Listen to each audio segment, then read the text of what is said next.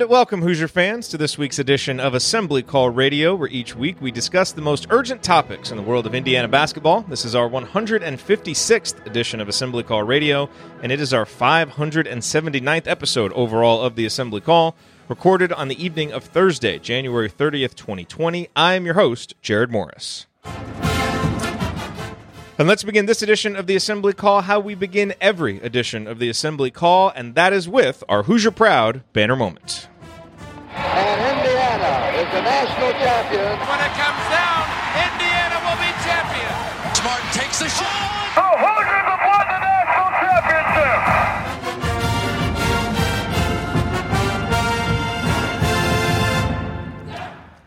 A late game meltdown at home against Maryland and another second half collapse on the road at Penn State do not reflect well on Indiana's upperclassmen, the players that you need to be able to count on to bring you home in such situations. So it goes without saying that Indiana is going to need more from Devonte, De'Ron, Justin, and Al over the next five weeks if the NCAA tournament drought is to end. But on the bright side, as we continuously assess what players on the current roster might be building blocks toward the next great Indiana team, we got some encouraging flashes from a number of underclassmen this week. First off, Trace is Trace. After a rough four game stretch during which he scored in double figures only once, Trace has been in double digits in each of the last four games, averaging 14.3 points and eight rebounds per game. He's already rock solid and has legitimate All American potential depending on how long he stays in school. What about the other guys? Well, against Michigan State, Race Thompson delivered the best stretch of minutes that he's played in his career four points, four boards, and assists, two blocks, and two steals, all in 11 minutes. It's a sign of the disruptive physical force he can be for Indiana. Unfortunately, he took a hard fall and hasn't played since because, of course. Against Maryland, Jerome Hunter finally had the breakout performance that we've all been waiting for. He scored 12 points, hit three threes, grabbed four boards in 27 minutes. That's a sign of the lethal, versatile scoring option he can be for Indiana. Unfortunately, he fell ill prior to the Penn State game and didn't play because, of course. Against Nebraska, Michigan State, and Maryland, Armaan Franklin delivered key stretches of offensive production and defensive awareness that either keyed Indiana runs or thwarted opposing momentum. It was a sign of the Swiss Army knife that he can be for Indiana. Unfortunately, he was just as productive as the rest of Indiana's guards against Penn State. And you can even throw Rob Phinisee in there, too. While acknowledging that he needs to be better, Rob struggled mightily against Penn State, but did average a respectable seven points and five assists per game in the previous three, while playing good defense against two of the Big Ten's best point guards. As for Damezi Anderson, well, unfortunately, the offseason talk of a sophomore year breakout still hasn't materialized yet for Damezi. This Indiana team seems destined to be up and down for the rest of the season. That just seems to be baked into this roster's DNA. But if these young players can continue to progress, it will have a major impact on Indiana's ability to make the NCAA tournament this season and to get the program back on more solid footing moving forward. All right, now let me introduce my esteemed co host for this week's show. Andy is off tonight. He realized that he needed a break from talking IU hoops when his reaction to his daughter missing a long two pointer was to yell, Damn it, Devonte, and then turn to his bench and angrily call for Cooper Bybee to get in the game. All the girls just looked at him like he was insane, which technically he was. So, Andy, get a good night's rest, please. Uh, come back to us refreshed next week. Anyway, here with me tonight, to my left. He remembers the days when a movie cost a dollar. Heaven help you if you ever decide to pop your collar. Play hard, but remember, fake hustle is a crime. He's the coach and it's Tonsoni time. I put the ass in assembly. It's Coach Brian Tonsoni. Coach, what's on your mind? You're muted, Coach. Coach, you're muted. I, I got it. I had to shift. that, that's par for the course in the in the meltdown of, of But everything. just casual, casual microphone that was control That was a there. cash. Yeah, exactly. Um, not mentally tough. Uh, you know, Indiana's in in um, played a rough game, and it was just bad performance, and, and that is a, a program wide thing. And there's probably responsibility that can go uh, just about everywhere. Uh, it did follow, though, and I will remind people, uh, three solid efforts. Um, uh, one that did come up short, so that that's not you know moral victories don't count but yet the, the pattern of play has been better um, in the last five or six games, and and I just ask people to keep that uh, in mind while while you struggle with the the incredible bad play Um, so focus on the body of work. I'll, I'll, recall, go back and listen to Chad Schwarzkopf's comment yesterday in, in I thought it was really good about the floor and the ceiling for this team. And I just think that the floor is a lot lower than I wanted it to be, or I want it to be, or I thought it would be in the offseason. Probably with my rose colored glasses, thought this team would be better. And the ceiling is you beat some good teams at home. And so I think that um, I'm trying to keep that in mind and, and trying to keep calm, even though uh, the, the game yesterday was uh, inexcusable. Uh, the body of work is 15 and 6. Most uh, seed uh, uh, I mean, most bracketologists have seven, eight, or nine, and the bubble is awful. So, deep breath, Indiana fans. Uh, point out what was wrong uh, because you're probably right, but we're okay, um, at least for now, uh, and we can complain later if it continues. And to my right, he is a senior writer for the Big Lead. His mom makes great tiramisu uh, and writes great cookbooks. We just found out before the uh, the show started, uh, and he promises to honor the memory of Kobe Bryant by bringing a Mamba mentality to every post game rant for the rest of this season. I have fully gone to the dark side. Ryan, what is your rant this week?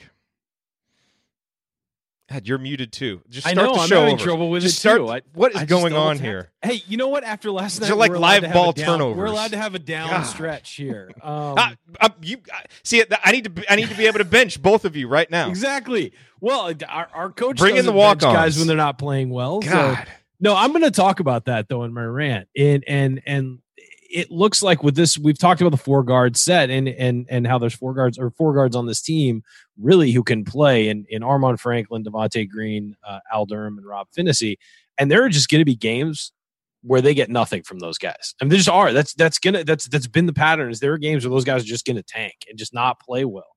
And you know what? Quite frankly, it's gotten to the point where it's happening enough. Archie Miller needs to be able to look down that bench and find somebody else because there are games where these guys aren't going to perform. I realize those guys might not be as athletic, they might not be as good defensively, but there are guys on that bench who really want to play for Indiana and who will put forth the effort, even if they're a lower grade than the guys you get on the floor. Their effort and intensity will cancel some of that out. And even if it's for a two minute stretch, you send the message that just because you're a scholarship player doesn't mean that you get to play at Indiana. And if you don't put forth the effort, intensity, and toughness, as my friend Coach Tonsoni over there talks about, if you don't put that forward, you're not going to play. And I'd rather have that guy on the floor. That needs to start happening because right now, those four players know that no matter what they do, they're going to be in the rotation the next game because there's no other option. It's a thin backcourt. And when this backcourt plays like garbage, as it did last night, there needs to be a threat of, no, we don't need you anymore. We're going to go get that guy. And I'd rather lose with that guy than it, who's less talented than lose with you out there. That needs to happen because we're at the point with this backcourt where, you know, two of the guys in the backcourt are upperclassmen and captains and they're not producing for you. And they're not, look, I, I'm not as down as Al Durham on Al Durham because I at least feel like most of the time, while he's not a great on ball defender, while he doesn't show up offensively all the time, at least I see effort out there. And at least I see him, uh, you know, every other game, at least going hard and trying to pump his teammates up and things like that. I don't see that from Devonte Green. And, and I don't see play that's good for the team from Devonte Green. And so there needs to be a message sent at this point. And and halfway through that second half last night, it should have been sent. And so Archie Miller, while I think that as as Coach Tonsoni said, the body of work this year is pretty darn good, and they had a stretch of some really good games. At some point, you got to send that message because we've seen this for several years from these guys, and it's time to start sending a message, and it's time to start holding them accountable for what they're doing and holding them accountable for that play because it's unacceptable. It's unacceptable to them, and it, it should be unacceptable to their teammates and their coaches as well. Thank you.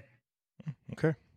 Uh, all right, so here's what we're going to talk about this week. We'll take a quick look ahead to this weekend's game against Ohio State, which is looming quite large now that Indiana's on a two game losing streak. What can be done about Indiana's long stretches of casual and unfocused play? Ryan gave you a little preview there, but we're going to talk about that in segment two.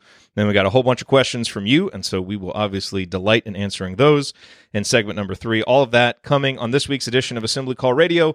Before we get to all of that, a quick reminder about tickets. If you are looking for tickets to IU basketball games, for the remainder of the season, either home or away. And once March comes and you're thinking about going to the tournament, SeatGeek is the place to look. They deliver the best ticket buying experience with their website and app, and they also will help you identify the best ticket value so that you get the best possible seat for your money. And best of all, you get $10 off your first purchase with the promo code assembly. So use the URL iutickets.shop. That's iutickets.shop because it will take you directly to the IU basketball ticket listing on SeatGeek.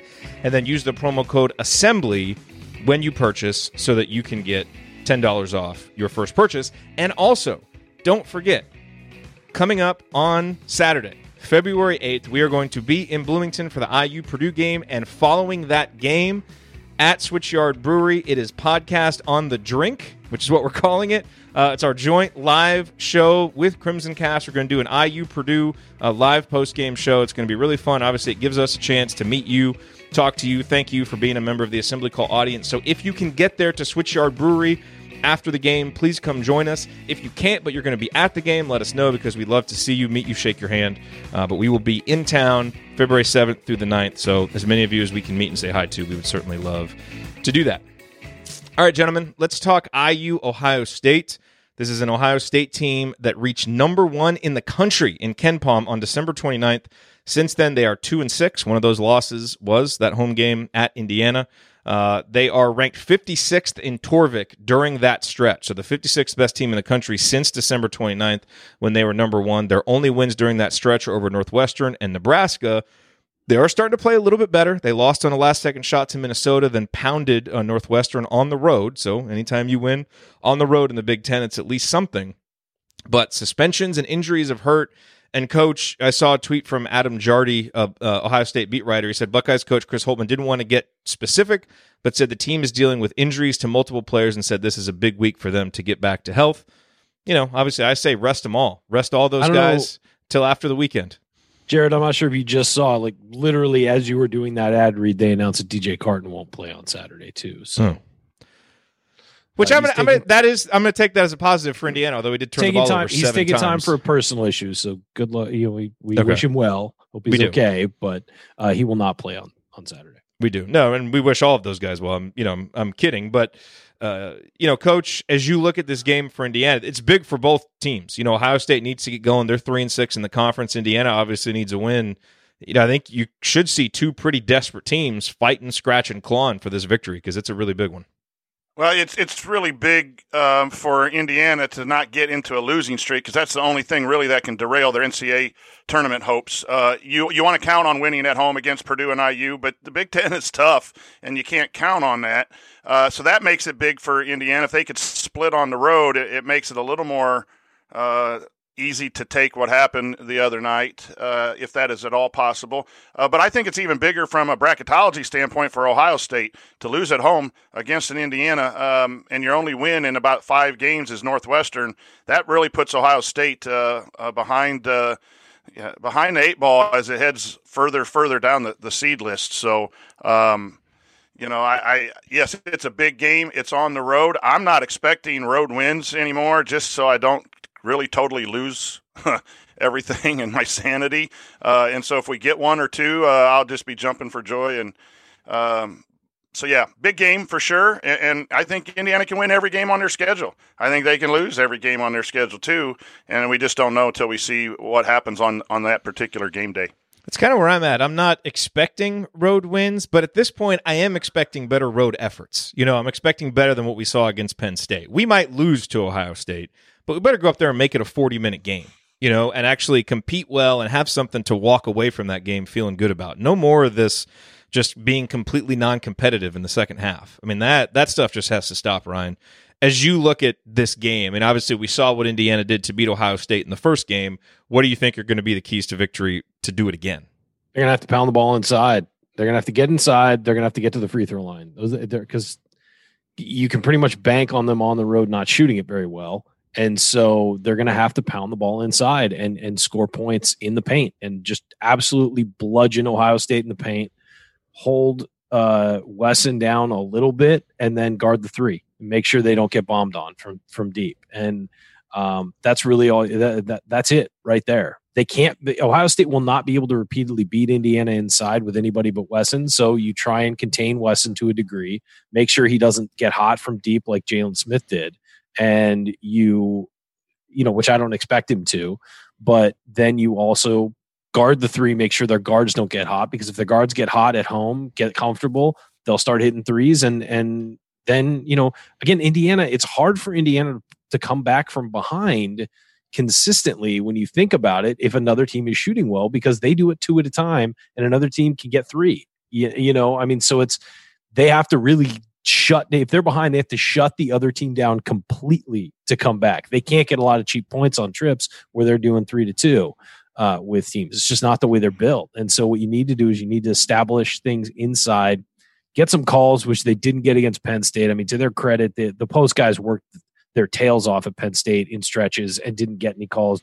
I thought De'Ron Davis played really well. I thought Trace Jackson Davis did everything he could and got no help all night. And and while on the other end, the Penn State at home was getting the calls you get at it's home. one of the perils of Indiana's strategy, as we talked about before the show It went is. live. you If, know? if you're not getting calls, I mean, the fact that Indiana only shot two free throws in the second half against Penn State, with how physical that game was inside, was ridiculous. If you want, if you only, if you want to call it that way, that's fine. But you gotta, as Coach and I talked about before the air, you're fine with that if they do that both ways. But that was clearly not the case last night. Um, and Joey Brunk and those guys got in foul trouble. They can't do that. The interior guys in the, on this team cannot get into foul trouble. And, I think it- um, Joey and De'Ron battling down low against Wesson, they did a good job. Uh, Joey did. really did a good job, but the pick and pop option for Wesson is always a concern with Joey and, Which and is- De'Ron as well. and as we've why- seen, that has just given us fits all night long or all year long. So that I would, if I'm Ohio State, I'd move him in, then move him back out, Yep. and try to mix it up against Indiana's uh, what I thought was good interior post defense against Which- Ohio State the first time. which again makes it so you might have to put Trace on Wesson at times because he's a little better out on the floor. A guy you really miss. I mean, you hate putting an inexperienced guy on a guy like Wesson, but a guy you really miss is Race Thompson, who can guard on the perimeter. So hopefully he's healthy. We don't know. We've we've heard nothing about Race, um, and really nothing about Jerome. We're just all assuming Jerome's sick, and that seems to be what everybody was led to believe. Um, but Indiana's really tight-lipped with the injuries. They always are.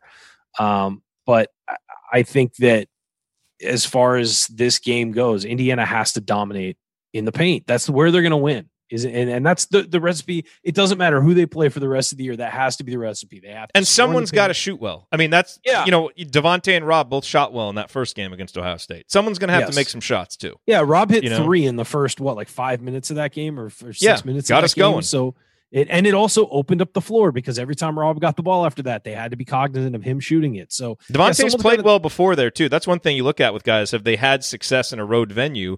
He should have some comfort there because he, you know, he's had a, a big game there before. Maybe that's something that can help spur him on.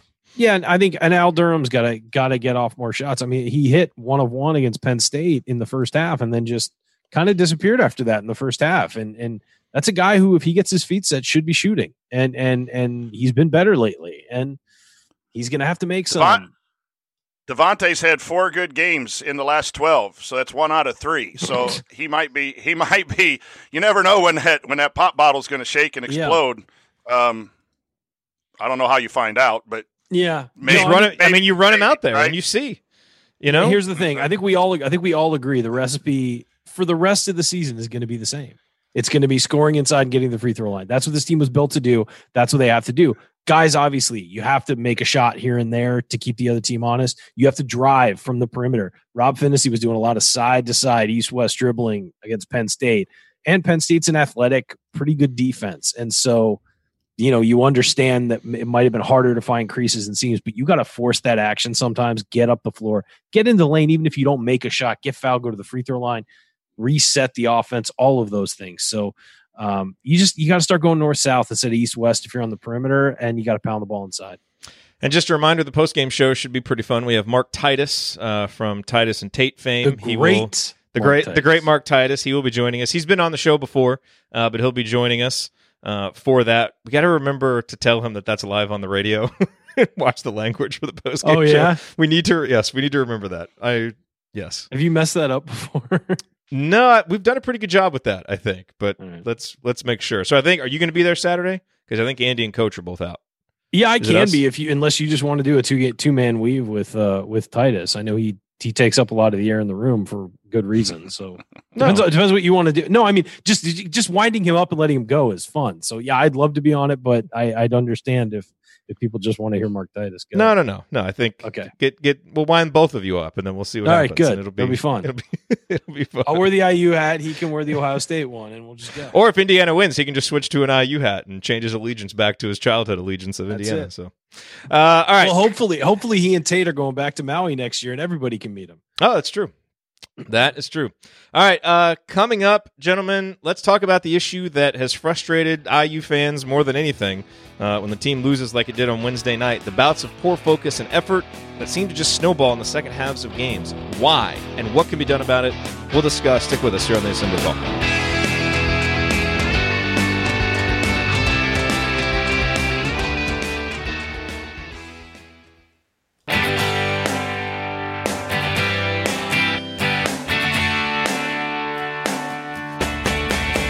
What's going on? It's Christian Wofford. What's the only thing better than an epic buzzer beater?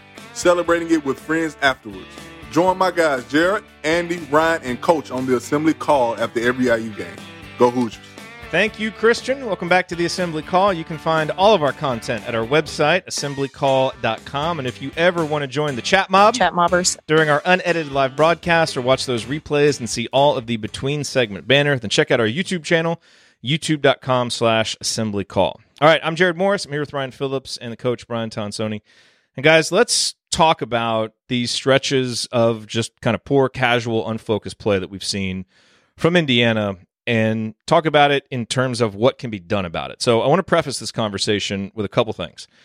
I think we all agree this year's IU team has a lot of skill deficiencies, lack of shooting, inconsistent ball pressure, inability to consistently feed the post, although, you know, getting better at that, um, and on down the line. This year's team also has some roster deficiencies. You know, no go to creator on offense, only four ball handlers, no natural leadership among the upperclassmen, etc. So we know that it's an imperfect team. But the deficiency that most consistently frustrates Indiana fans seems to be the one that should theoretically be most within the players and coaches' ability to control. And that is these frequent and extended periods of unfocused and casual play that we see from this year's team and that we became accustomed to, unfortunately, from last year's team as well. And, you know, the issue isn't just that these stretches of unfocused and casual play happen because they happen to all teams. The issue is the frequency because it seems abnormal and it's frighteningly predictable, especially in road games. So, do we, you know, Coach Ryan, I just want to make sure that we're operating kind of under the same assumptions here. Do you agree with everything that I just said Absolutely. terms of issues for this Um, team? it, it there there is no excuse for it, and there the my, I'm I'm big on responsibility. The coach has responsibility to try to fix it. The players themselves have some individual responsibility to try to fix it. And right now, uh, on the road, it's not being fixed. At home, it's a whole different ball game, and this team shows that they're capable of playing with that focus and and and, the right levels of energy. It is really difficult to uh, appreciate a team that at the nine minute mark just kind of stops playing.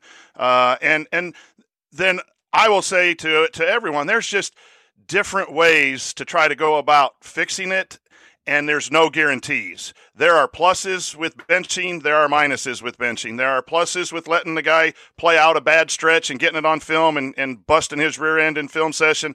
And there's negatives. So I, I just have been asking people in my Twitter feed and everything to take it just a real nuanced look at what are all the possibilities with all the different ways uh, of, of, of trying to fix this and know that there is just no guarantee. Getting the casual play out of a team and, and I've had that in our squads. It is very difficult. I've done some good things. I've done some bad things, um, and sometimes it's a flip of the coin whether what you decide is going to work. It is a lot tougher than deciding zone or man or running this this play uh, because it's a psychology thing. And in fact, I think great coaches need to be psychology majors more than basketball majors. And we're just in the middle of a funk when we travel. Uh, but the responsibility's everywhere, and everyone who's upset with Archie is okay, and everyone who's upset with the players, you're okay to do that. Just be fair and understand that I think Archie wants to fix it, and I think the players ultimately want to fix it, and, and it's just not getting done. Ryan, do you want to say anything? Yeah, I mean, no, I agree with you, Jerod. I, I just the problem is is that when you see patterns emerge consistently over a long period of time, and this goes back to last year, it goes back to the year before. I mean, we've seen this repeatedly, and it it it to me, it's and and I don't. I, I agree with with coach. It's a shared responsibility. A team is not just the coach's responsibility; it's the player's responsibility. It's the assistant coach's responsibility. It's everybody around the team. When they say a team, it's not a coach over here and then players over here. They all got to be in this together. And the only time it works is when there's chemistry between those two parts. That's where you get a championship. You know, is where the team, regardless of their talent level, is on the same level as their coach, and they meld and it works together. Um, what I'll say is that if you're a coaching staff and you consistently see these patterns play out and you're not changing things, whether it's home, road, wherever, I realize the team has played better at home. Uh, if you see those things changing and, and those patterns emerging and you see the same thing happening over and over, you got to change something. And I, I mentioned that in my opening rant. It was put somebody in there who hasn't been in there before. Maybe it sparks something. I know that Race Thompson would be a good guy to have for energy, uh, but he's not there. Maybe somebody else comes in and for a couple minutes sparks something, takes a charge, or does something, and all of a sudden the rest of the team gets changed up. When you put the same guys back out there over and over and over again, and they do the same thing over and over and over again, you're, it's the definition of insanity. You're doing the same thing over and over again and expecting different results. You're not going to get different results, and that's that's what worries me about the staff. What worries me, you're right. It is an imperfect roster, and there are players who do not fit what Archie Miller wants to do. The toughness, the hard nose, sort of get on the get on the the deck and fight for every inch you're going to get. He has players who aren't going to do that, and and there's recruiting misses. There's other things in there that are, that are the that are to blame for that. You know, guys they went out to really get and didn't get. I mean, that happens but it's about melding the players you have and, and having them play that way. And guess what? If they don't play that way, you got to go with somebody else. And and so I just think that that you're looking at a team that's exhibiting similar patterns over and over and over again, and you got to do something different because you're just going to get Well, it for the rest of the year. We're resigned to that fact that this team's going Yeah. to do this for the rest of the year, and and and that's not an okay place to be. And and and look, you can go back to that Maryland game. He tried to do something different. He had a different lineup sort of on the court at the end of the game. Like it diff- it had been that lineup that had played well the last couple games. It wasn't like the classic beginning of the season lineup. And they kind of screwed up, but a couple people were sort of like okay with it. You know, some of the observers were okay with it because they were giving a guy like Jerome a chance to play in crunch time, you know, in a in a big situation. He made a mistake. He'll learn from that. But at least it wasn't the usual suspects making the same mistakes. That Maryland game was a collapse. There's no way to to to delicately put that. It was a horrible, horrible collapse. But at least it wasn't the same pattern of the same guys coasting to the finish of a game over the last five minutes, not giving all they had or, or having a big drought or any of that. It was it was people just making mistakes. You can live with mistakes. You can't live with lackadaisical play and no Right. heart. Yeah, just the And- and casual stuff. I, I will just I will just bring this up because I do agree with you. Um, but Devonte was benched after Northwestern. Uh, he responded really well, as Jerod had said in previous shows, that he seems to respond really well after benching. And he, he played 29 minutes and was five of eight from the field and, and, and only had one turnover in that. But after that, 15 minutes against Rutgers, 14 against Nebraska, 13 against Michigan State in Indiana's biggest win of the year. 22 in Maryland, where he did some things well, and it looked like he played okay, so they, they rode him a little bit. he played really well in the first half of that game. It's as good as he's played in And- a while. and he- but he had three turnovers and then 21 and a half against Penn State. And I think the last four minutes were just, hey, this game got out of hand because you're not playing well. I'm just going to let you go out there and try to work your way out of it. I don't know that I agree with that in the Yeah, last I would've minute there. him. yeah, I don't. I don't like Um, that. but No, I would okay, I get no, I get that, and I don't disagree. opinion. It's an opinion. I don't disagree with you, but I'd rather have Rob Phinisee out, Trace Jackson Davis out because I don't want injuries in those last four minutes Sure. of, of those things. So, so that's what I'm saying about there's always another side to doing that. Um, And my And- point was, and my point was, there's guys on the other end of that bench. You're going to lose this game. You're down 20. Get Of course, we, we also don't know that At those that guys point- are earning time in practice either. We're Maybe assuming because not. they're walk ons. So that's you know all of these conversations have to have the caveat that the coaches know more. You know, and But they're there in a practice. no, uh, no, me, and I you know. agree. And so But- the point the point that I want to make here is that you know on the one hand, coach, a lot of the stuff that you say is true, and there are some definite personality conflicts. It feels like with the upperclassmen guys, you just have guys that are a little bit more prone to kind of being casual, you know, just in the way they play. And you look at scouting reports of Devonte Green, and you read that. I mean, that's stuff that goes way back, and that's not even a guy he recruited. So you've got to deal with that, right? And there's only so much he's going to be able to do. Archie is not just going to make those guys change their personalities, and that is unfair to expect. But and here's the concern, and coach, this is kind of what you and I were emailing about until like two o'clock in the morning last night. you know, any team is ultimately a reflection of its coach. And over time, a team is going to reflect what a coach emphasizes and what a coach tolerates. And I think this is going to be especially true for college athletes who are still young adults and who still need discipline and boundaries to develop fully. And we've seen when good, when Indiana teams are good, they have those boundaries and they have that discipline.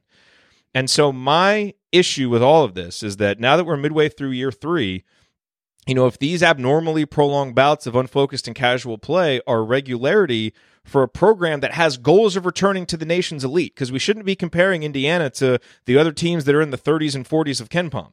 That's not where we want to be. We want to be up with the elite teams. So if we're, you know, comparing ourselves there, then at a minimum, I think it's fair to wonder if the coach is emphasizing the right things or being too tolerant of the wrong things. And if either of those is the case, you know, and again, we don't know the full picture, so I can't say for sure that it is. We only see these 40 minute snapshots a couple times a week. You know, the question that kind of gnaws at me a little bit, and I'm not saying I know the answer to it, and I'm not saying I'm not fully supportive of Archie because I am, but how can we be confident that the problems will be fixed simply through time and either graduation or attrition when, you know, maybe some of these guys have moved on? And so, you know, coach, to the point that we were making last night, in a micro sense, I understand why Archie was limited last night with what he can do. He's down two front court players. None of the guards are playing well. No lineup combination clicked. You know, his players just didn't hold up their end of the bargain in the second half. And I know he has a better idea of what buttons to try to push than any of us do. But in a macro sense, what I saw over the final two minutes was a bunch of upperclassmen going through the motions to the point where my visceral reaction just watching it was to want to see wholesale lineup changes, like what Ryan said. Even if it's five walk ons, just get them out there you know, just to see that a lack of hustle and focus wouldn't be tolerated by the coach whose job it is to be the steward of, you know, the resources and history and standards of IU basketball. And to me, just watching it last night, it felt like everyone, coaches included, threw the towel in over the, over the last couple of minutes. And you know, I get it; it's a long season. The game was out of reach, but to me, that kind of just give up, and that's how I felt. And and maybe that's not actually what it was, but it's just how I felt watching it on TV. That to me is unacceptable. So, and that's where I just Here's I worry. about I that worry game. about the standard that's being set. That's it. And I know there's only so much that can be done about it with this team and these guys. But what kind of foundation is being laid? That The- that's where I the get a little worried.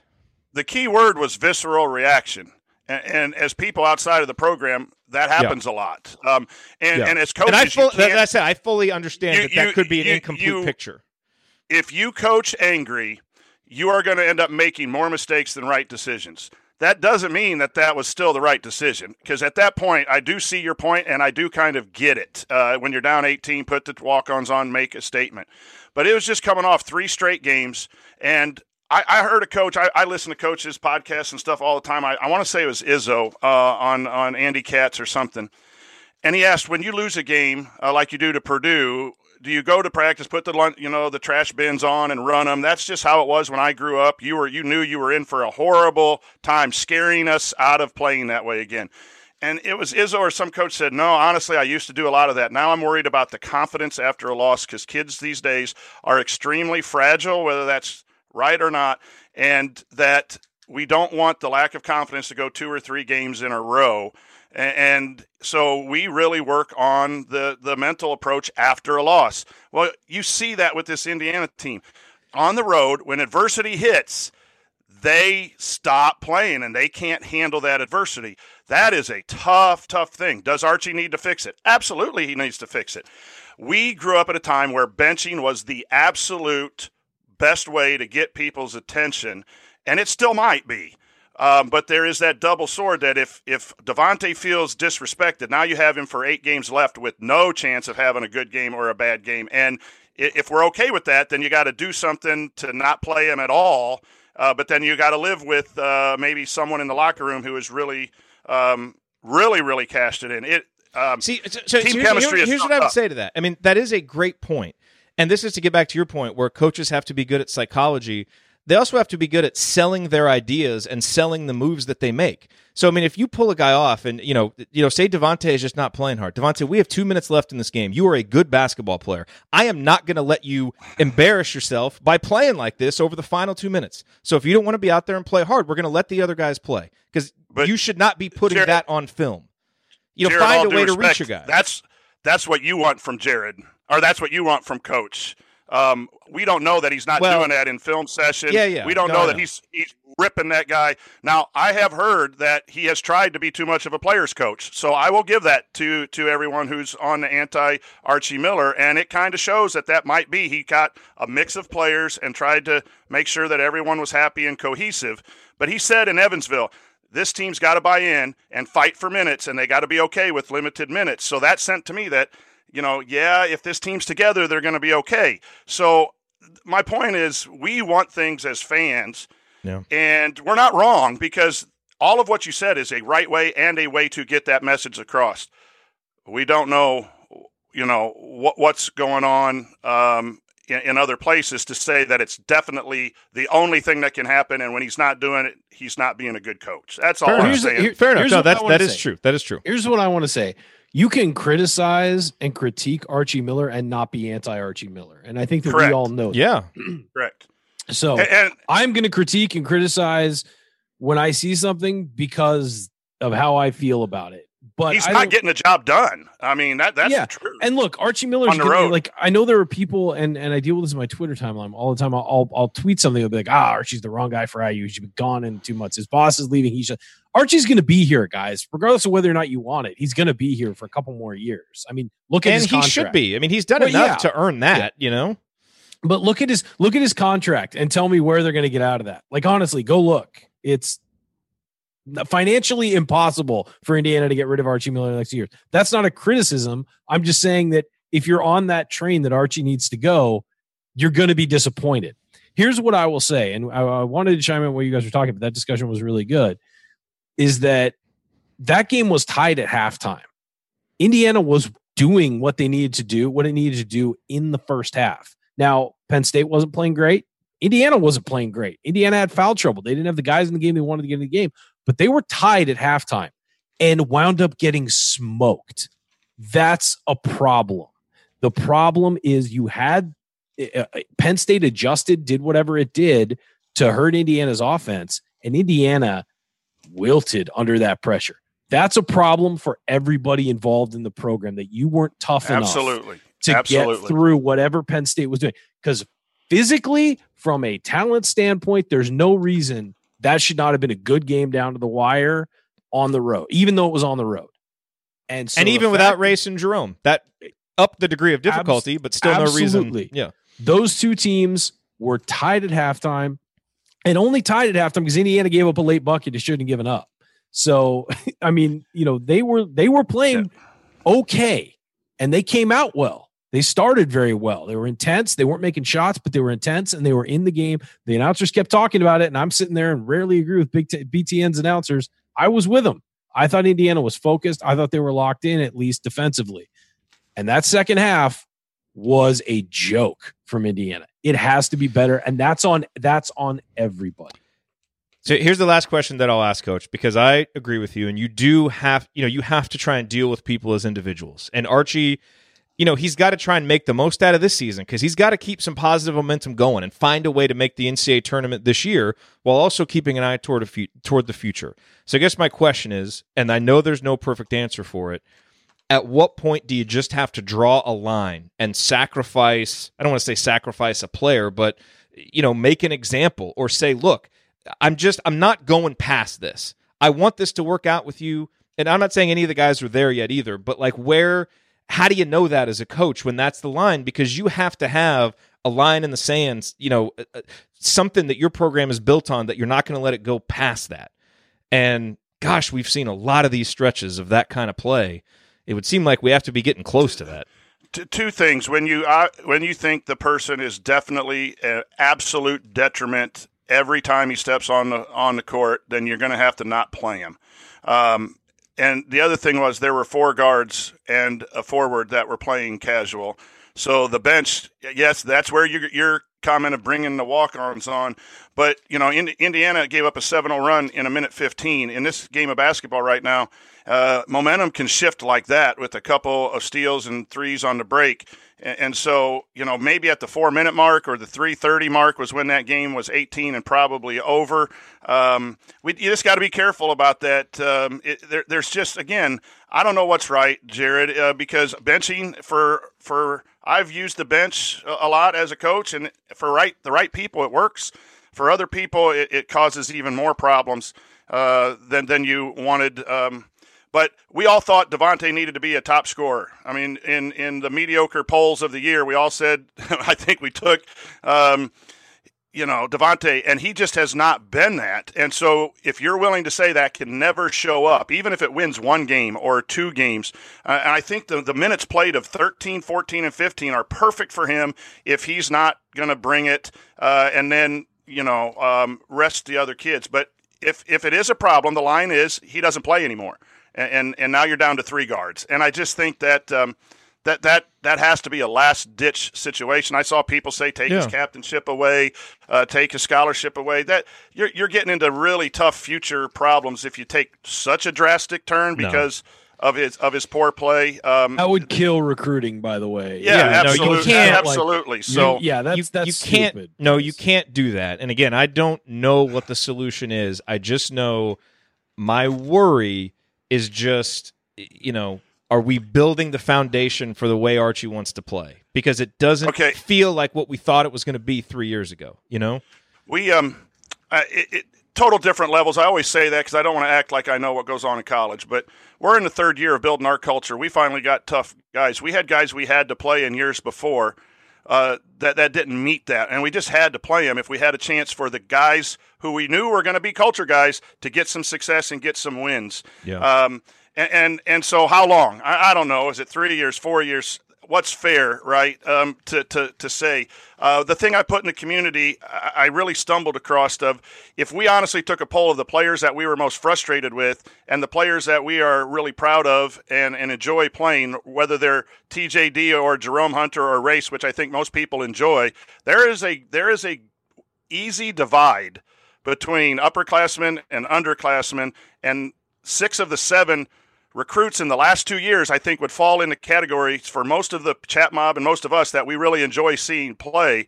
And I think that's that's something I'm trying to remember too, and, and get away from my frustrations of uh, get that guy out of there. And we all scream at the TV, get him out of the lineup. Get I have for 50 years. Uh, I'm just trying to be. You, you, and I'll say this to you guys, and I mean it. You guys, when I found the show, you guys really calmed me down as a fan and I stopped yelling, get him out of the lineup and all that anger. And I definitely don't do it on Twitter because these are young men and it's a young coach and, and all of that stuff. But we all do that. Uh, and, and that that's what we want to see. I just think it's, and I know from my experience, it's really, really complicated. It's not just a Penn State game. It, it's the games before they played well. Then it's the next game. You don't want the yeah. Penn State loss to also cost you the Ohio State loss because you want to make a point. But there is a time when the line needs to be drawn. You're not incorrect. It's you just better be sure because it could end up. Um, if it doesn't work, there's no guarantee that that method would work as well. Yeah. All right. Well, we didn't. I don't think we uh, answered anything, but we. No, if we, we did, we asked the important making, questions. we'd be making millions of dollars in coaching exactly. somewhere. Yeah. Why aren't we doing that? the three of us. You know, I think let's just package it to the next NCAA opening. we know everything. We got the shot doctor. We got the motivational speaker in the middle. The so thinker's three, group you run. The, the three, the three-headed monster at coach. And then, and, well, Andy, Jerod, and would, then Jerod would to, Jerod would totally be the player's coach. Andy be over with his head in the analytics book somewhere. yeah, exactly. It'd be a great staff. Uh, all right, uh, coming up in our third segment, we're going to answer your questions. We will talk about Rob Phinisee. Uh, we'll assess what Indiana needs to do from here on out to feel good about making the tournament, uh, and talk a little bit about what we see coming up in the Big Ten. So stick with us here on the Assembly Call. That is next.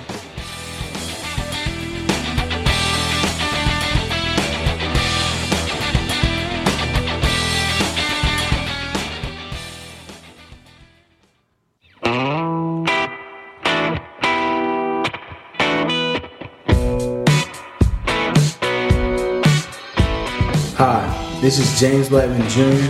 I never miss an open three, and I never miss an episode of the Assembly Call. Go Hoosiers! Welcome back to the Assembly Call. Thank you, James. I'm Jerod Morris here with Coach Brian Tonsoni and Ryan Phillips. Remember to subscribe to our email newsletter that we send out every week and uh, after every game. Text IU to 66866 or go to assemblycall.com. Uh, and guys, let's hit up a few mailbag questions here with the few minutes that we have left. All of these questions submitted via our private IU basketball discussion community, which you can learn more about and join at assemblycall.com slash community. Uh, Coach from Jim Tom Hoosier, what do you think we still need to do to make the tournament? How confident are you that we can get it done? Uh, I, I'm confident. I think 20 is an automatic, uh, no worry on selection day. I think 18 and 19, and, and depending on what games you win with the strength of the Big Ten, makes you really nervous on uh, on uh, selection Sunday. The bubble's awful. Uh, everyone listening, I mean, there there are teams bad. when we got an 11 and 10 team as the first team out. Um, so there, there's some room. At Purdue, I want to get there. Yeah, Purdue and Minnesota are first teams out for us. Um, just too many losses. So you don't want to get 12, 13, 14. Last year, a lot of 13 loss teams made it in, yeah. um, but uh, and the last 10 don't count. So, it's, so I, I think we're pretty safe unless the wheels just totally implode. Yeah. Uh, okay, Ryan, this is from Bill. Is Rob Phinisee still struggling from the assortment of injuries that he's had this year, or is it a sophomore slump? Maybe not having Romeo being the focus of the defense. He adds. No, do I, I don't think I don't think it's a sophomore slump. I think he's just had such a disjointed season, and and um, he's also this year had to take on a lot of responsibility when he has been out there, and I think that we've seen it where in some games he's really good, and and but I, I we've been told repeatedly, and there's no reason not to believe this that he's not going to be 100 percent all year, and that will cause problems for you. You know, if you when you're injured, you don't have the confidence you do when you're healthy. And and so you never will because you're just aware of the fact that you're injured. And so i think that until he's fully healthy it's hard to judge rob super harshly he has not played well a lot of times this year and it's not the guy that we were expecting this year we were expecting the team to be lifted up you know lifted up by his improvement that hasn't happened this year but there have been games where you say oh yeah there's rob Phinisee that's that's the guy we were expecting and he's been key to a lot of good wins. So you really just hope that he keeps getting better as the year goes on. Um, but yeah, it's it's been a struggle this year, and I'm sure that not having Romeo take all you know him being a focal point of the defense does have something to do with it. But you know, I'm Trayce Jackson Davis is still there, you know, and he's going to get all the attention, and the post guys are going to get all the attention. So I'm not really that worried about that aspect of it. I just think he's not healthy. God, I miss having a guy on the wing that can go create a shot and get into the lane. Oh yeah, would that be helpful to this team? You think? Yeah, maybe just a little bit. Um, let's see, Coach. This one's definitely for you from Bill. How much of the success of Joey Trayce and De'Ron is the result of Mike Roberts being on the staff? I have a Oh, mad my- crush on Coach Roberts. Man, I was three feet away from him Sunday. I was down there and they they held me up, and I was just fantastically enthused to see that greatness walk by. So, absolutely, all they just they need to turn him loose on the rest of the team, on and the casualness will go away. I don't know why I have a mad crush. I like I like his intensity. Uh, I know he's trying. Go, Coach Roberts. Valentine's Day message from the assembly call. Find someone that speaks about you, like Coach speaks about Mike Roberts. Just Ah, he's good looking too. Not you know. I mean, all right. That's it's gone too far. That's enough. That's That's enough out of you. crossed Mute him. Mute him. Um, let's see, Ryan. I wanted to add one more. Okay, from Patrick. Are our shooting problems due to player skill, scheme, or lack of execution of the current offense? I think, I think seconds. all, all three. I think that I see a lot of bad footwork. I see a lot of bad technique on releases and things like that, where they're just not honed in the way they should be. And then there's also issues with scheme, spreading the floor. But you know, somebody who can reliably knock down shots opens up the floor a whole lot. Um, but I think that you just see a little bit of everything in there, and and um, I think we need to be better at player development. We need to be better at the skills development, and we also need to be better at making sure that those shooters find time to get their shots off. and just keep Jerome on the court because I think he's Yeah. going to start making some I do. shots. I do. I really do. Uh, okay. That's it. We're done. No more questions. That's going to have to do it for us on this week's episode of the Assembly Call. If you want to see us do the show live, join us at assemblycall.com on Thursday nights for the live broadcast of our Assembly Call radio recording. And don't forget to go to assemblycall.com or text IU to 66866 to join our free email newsletter. Special thanks to Bob Thompson for, for producing a lot of the music that you hear on the show. And thank you for listening. We will talk to you again Saturday after IU Ohio State. Until then, Take it from me, Robert Johnson. Keep your elbows in and your eyes on the rim. And go Hoosiers.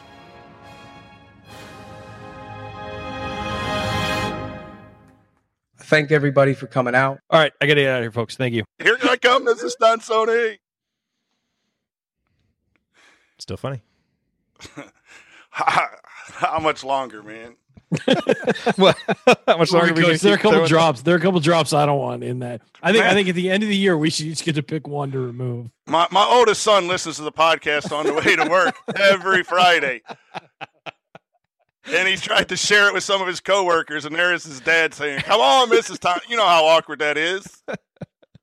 End of the season, coach. We'll let you take that one out. I think that's fair. We each get one undo. Hey, if if there's ever a drop that makes you guys uncomfortable, let me know, and I'll you use get it more. white out. I think we should get one white out at the end of each No, no. season. if, if one ever makes you uncomfortable, let me know and I'll take it out. No, I, I'm I'll just, take it out. I'm teasing. C- Mrs. Coach just laughs at me and shakes her head and Well, I've, hands me my, the to-do list. my uh, girlfriend has been super nice to like wait for me for dinner, and I believe she's starving and hates me now. All right, tell tell her we said hi. Tell her we're looking forward to meeting her. I will. And She's looking forward to meeting. Her. Make sure she everybody. packs properly. Yeah, we for- will. Don't worry, I'll help her. Long trip. sleeve Uh, t-shirts. Thanks, guys. Have a great week. I'll talk to you watch- Saturday. Yep. See you guys Saturday. All right, uh, Coach, you want to run through these last few questions real quick? Sure. um okay so here's a fun one this is from jd i didn't i was going to do this but we didn't have time to do it um is this still recording yeah it's still recording okay good um yeah yeah okay uh, from JD, we are about halfway through the Big Ten season. Buy, sell, or hold on where each team is ranked in the current league standings compared to where they will finish at the end of the season. I started going through the top of the Big Ten standings, and I'm like, sell, sell, sell. But then I'm like, well, wait a second. Someone has to jump up and take their spot. Because, like, no Big Ten team seems good enough to be like second or third. Like, Illinois and Rutgers do not seem like, you know, second, third place Big Ten teams. I don't buy Iowa because they always fade. But yet, if you're not going to buy them, then you're Maryland, Penn State. Like, who do you feel comfortable with coming up and taking their spot? So, I am going to struggle with this, but you may have a better idea than I do. So, uh, Michigan State. I think we're both buying them, right? Uh, absolutely. Best team in the, in the league by far. So with Illinois, I think I'm buying Illinois. They've got experienced guards. They've got Dosunmu that can go get you a bucket. They've got some good bigs. I, I mean, I don't know. And I, I, I mean, I guess to answer this question, you got to be buying them in second place. I don't. Yeah, I- there's no one else I feel more confident in right now. They're they're eight and two, and I saw them live uh, at Purdue, and I got um, the stuff from um, uh, Delphi Bracketology. Got media credentials. They are just really playing well. Uh, Yeah. Now that can turn on a dime, you know, with the with the buy or sell thing here, but they they really seem to be tough, uh, and they have the pieces. They have really good inside game. Dosunmu is a closer. Uh, and Frazier, when he's hitting threes, can really stretch the floor. And then they just got a bunch of tough dudes on the wings. And um, really, Yeah. really love reading about Coach Underwood and, and the changes he made. He brought the NBA guys in, and um, that that's I- don't root for anyone in the Big Ten maybe until the tournament. Um, but boy, they're fun to watch, and and I just one of the things I like about media access for our kids is just listening to the coach. So as a coach, for me, I get firsthand knowledge. I can read their body language. I can see uh, the players, and even though all that's available, uh, you get to see some different things. And and boy, he he does a nice job. So I, I'm buying them. I think Rutgers and Iowa. Um, I, I'm going to say Iowa to fade more than Rutgers. I think Rutgers defense. Uh, for some reason, I just think it's going to be their year. They play a lot say, of road games. I think they've got six road Well, games left, and there only you go. four at home. Uh, Iowa, Penn State. Uh, So Yeah, okay, it- so I'm I'm I'm I'm buying Maryland to move up. I think Michigan State, Illinois, and Maryland are the three best teams. Iowa until Yeah. they prove that they can make it through a February and March without fading in the Big Ten. Now their defense is better this year, so they might be more well equipped to do it, but I just don't trust them. Um, correct. I would be right there with you. But then you know that you know you start looking. I mean, of all the teams, so okay, so you've got Maryland or uh, Maryland in fifth right now, Penn State in sixth.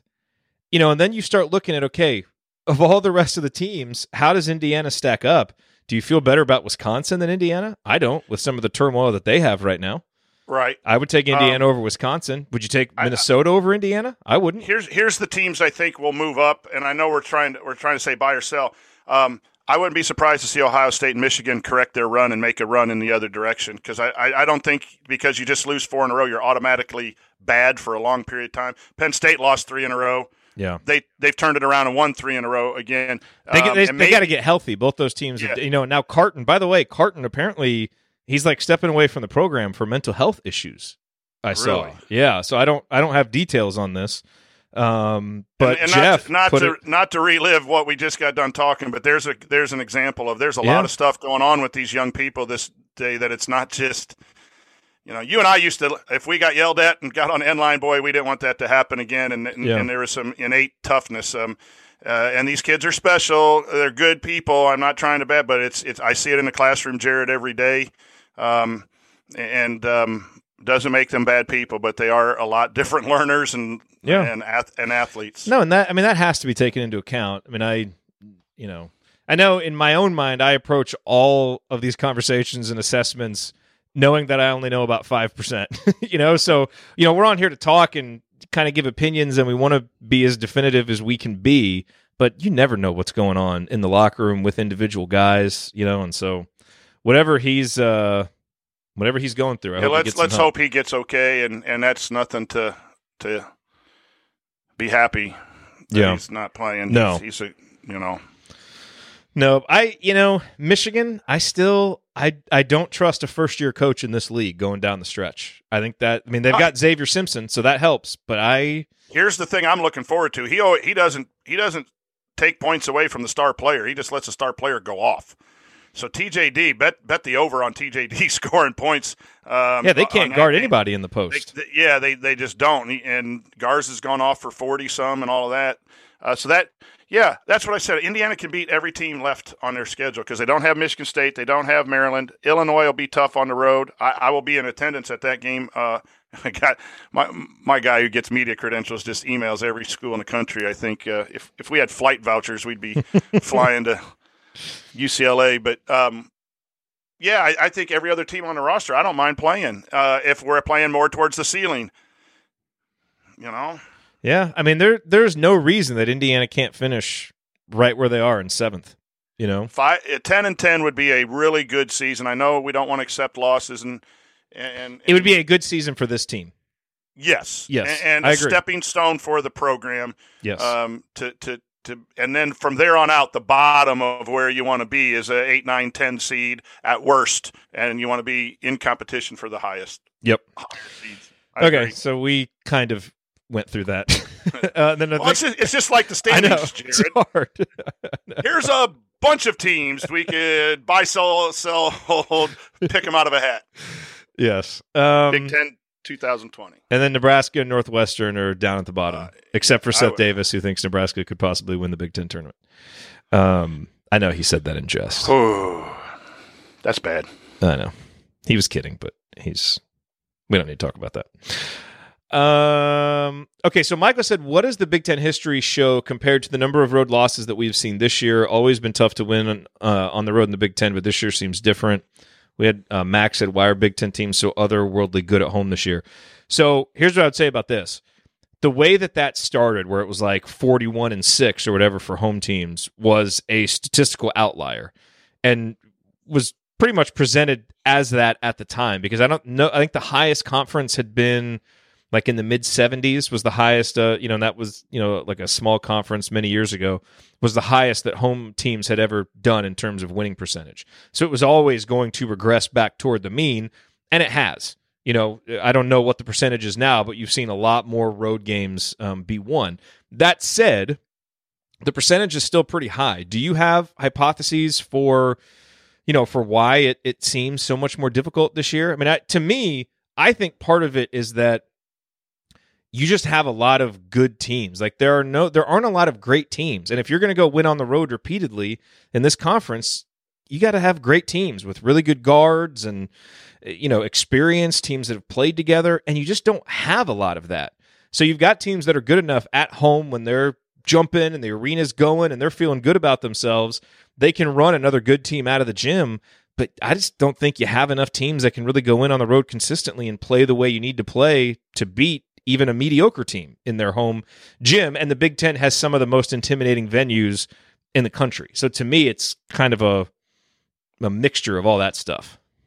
Yeah, there, there's no top heavy uh, tier of teams in in the Big Ten. There's not real top heavy tiers of players. Cassius Winston is really good, but he's a four year really good player.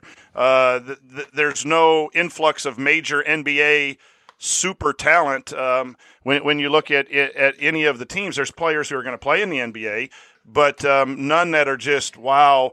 Uh, it's going to be hard to beat them no matter where they play. Uh, and I think that's happening in college basketball. There's been a lot of podcasts about, you know, the one and dones and the G League and people leaving, and uh, you see Wiseman leaving uh, for for the pros. There's just a lot of issues.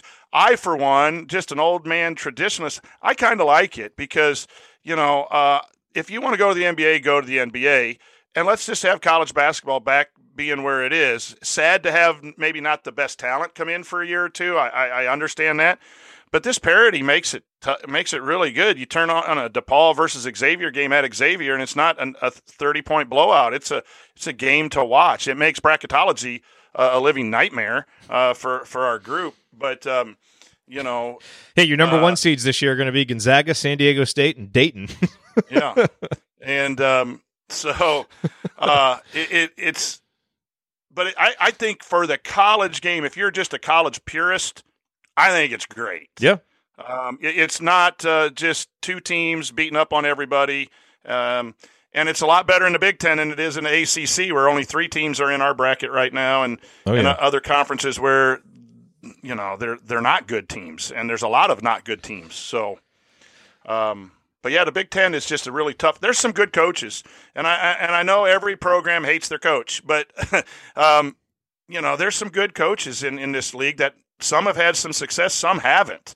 Um, you know, you can say what you want about personalities and everything, but these guys can coach. And, and again, I'm biased towards coaches, but um, I think Chris Collins is a heck of a coach. He doesn't have the Jimmies and the Joes. Uh, maybe he's not a great recruiter, and that'll end up being his downfall.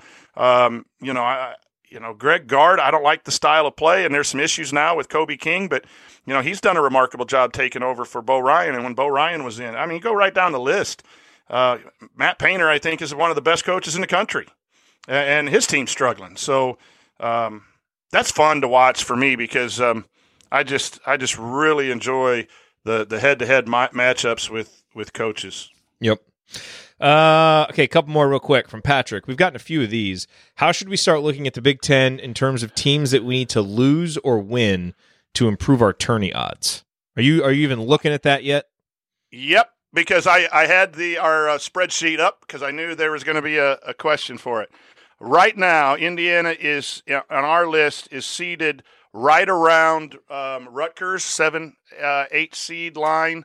Um, we we've had them as a seven for the most part. I just moved them down to an eight because other teams won, but uh, Ohio State, Michigan, uh, our teams below. Um, are right around uh, Indiana right now. Wisconsin is falling below. So, yeah, I start rooting against those teams. And if, if the Michigan States, Maryland's, and and and Illinois can go on runs, that's gonna that's gonna help us regardless of what what happens. So you want to stay against them, and as well for our Indiana fans.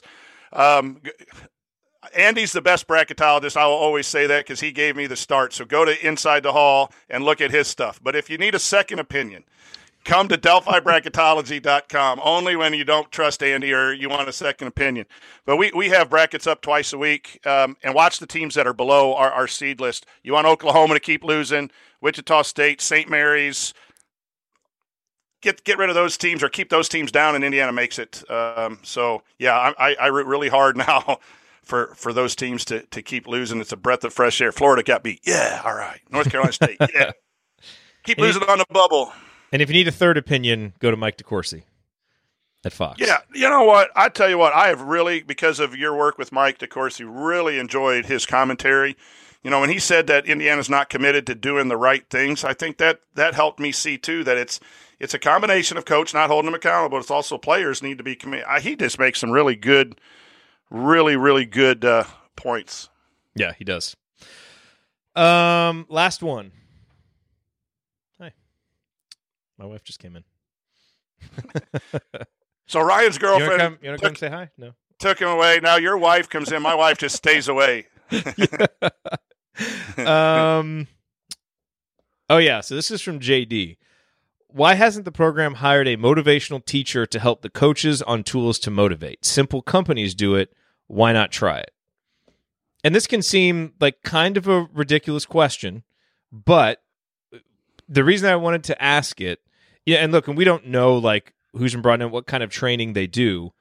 I do hope, and I don't know, you know, what they do, but I do hope that the coaches are, you know, going out in the off season and whether it's learning from other coaches, going to seminars with leadership, like whatever it is, there's always ways to expand your horizons and find something new.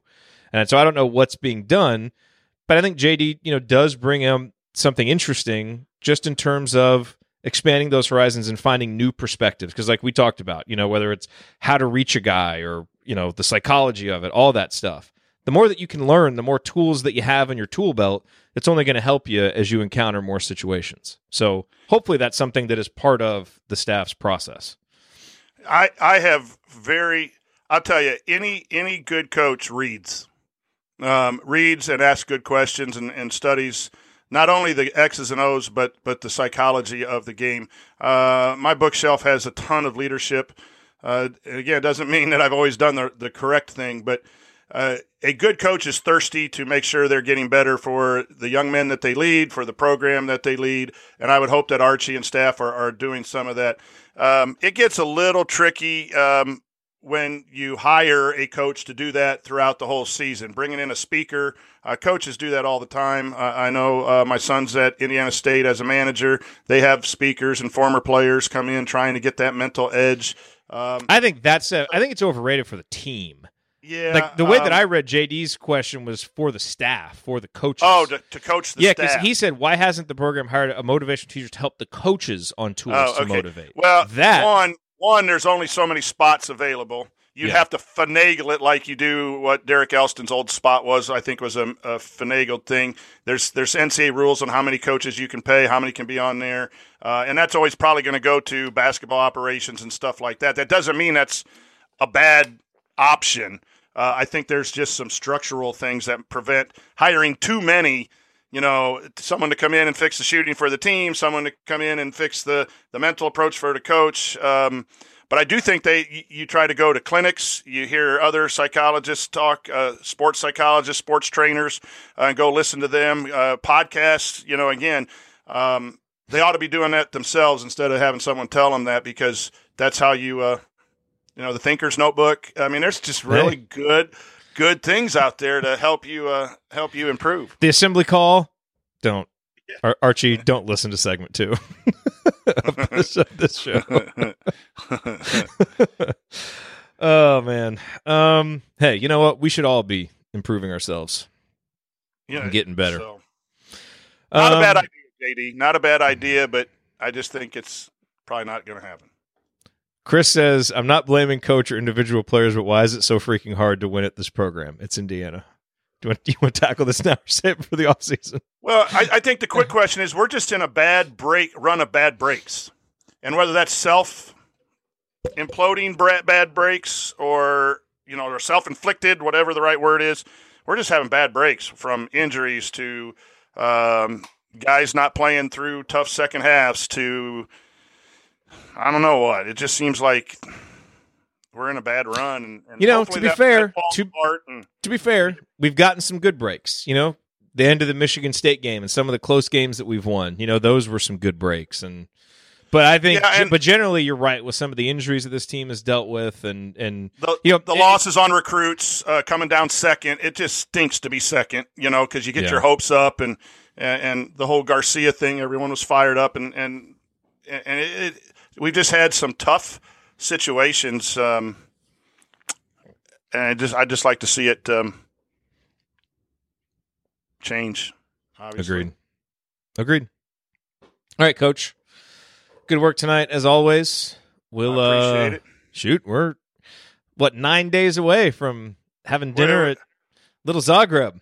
What, what uh, do you do you have a time, or you want to send it to me, or I don't know if you want to. Did I not send you the time for dinner?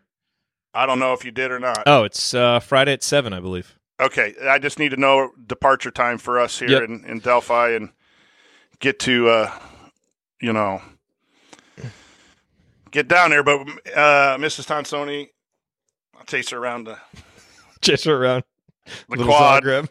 little Zagrebs, down to Kirkwood, Just chase her all around Bloomington. through the sample gates. And then you're gonna have to Uh, no. pester. You have to pester Ryan's mom. Can your mom bring some tiramisu? Absolutely. Um, no, um, yeah, we're looking forward to it. We we just uh. Amy just said during dinner tonight that we're getting real close and and we're spending the whole weekend down there Friday night and Saturday night and it's always good. Uh, it is always good. Everyone in the chat mob for people who uh, who stop by and say hello, at whether it's at the tailgate, a baseball game, or wherever. Um, it, it's really cool. RC the MC is a, a guy who teaches and and raps from Evansville. We're going to try to make a video. We're going to try to coordinate and make a. Is he gonna be there? Yeah, I think he's going to be there, and at some That's point in the awesome. spring, we're going to try to try to make an Indiana hoop um, montage uh, rap song. So it- it's. I Oh, mean, the be number of people. It, it is just you know this because you've done this from from uh, 2011, and when you you know people reach out to you and everything. Man, people at our games, high school games, come up and guys wearing the chat mob shirt and assembly call shirts and waving to me. I don't even know who they are. It's it's like it's totally under. I don't know. It's crazy, but um, thank you to all the chat mob. That's something too to remember when when times are tough. How awesome this this community is, and the people in, in the community too. If you're not in the community, the online community, that's fantastic too. A lot of good comments.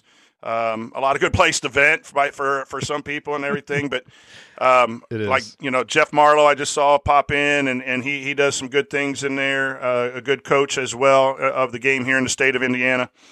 So no, I'm looking I'm looking forward to next weekend. I told I told the basketball coach I had nope no scouting Friday or Saturday, no practice. Nope. You're on you're on your own. You're on vacation. If we win Saturday, we would be ten in a row, Jerod. So you know we don't need to practice on Saturday.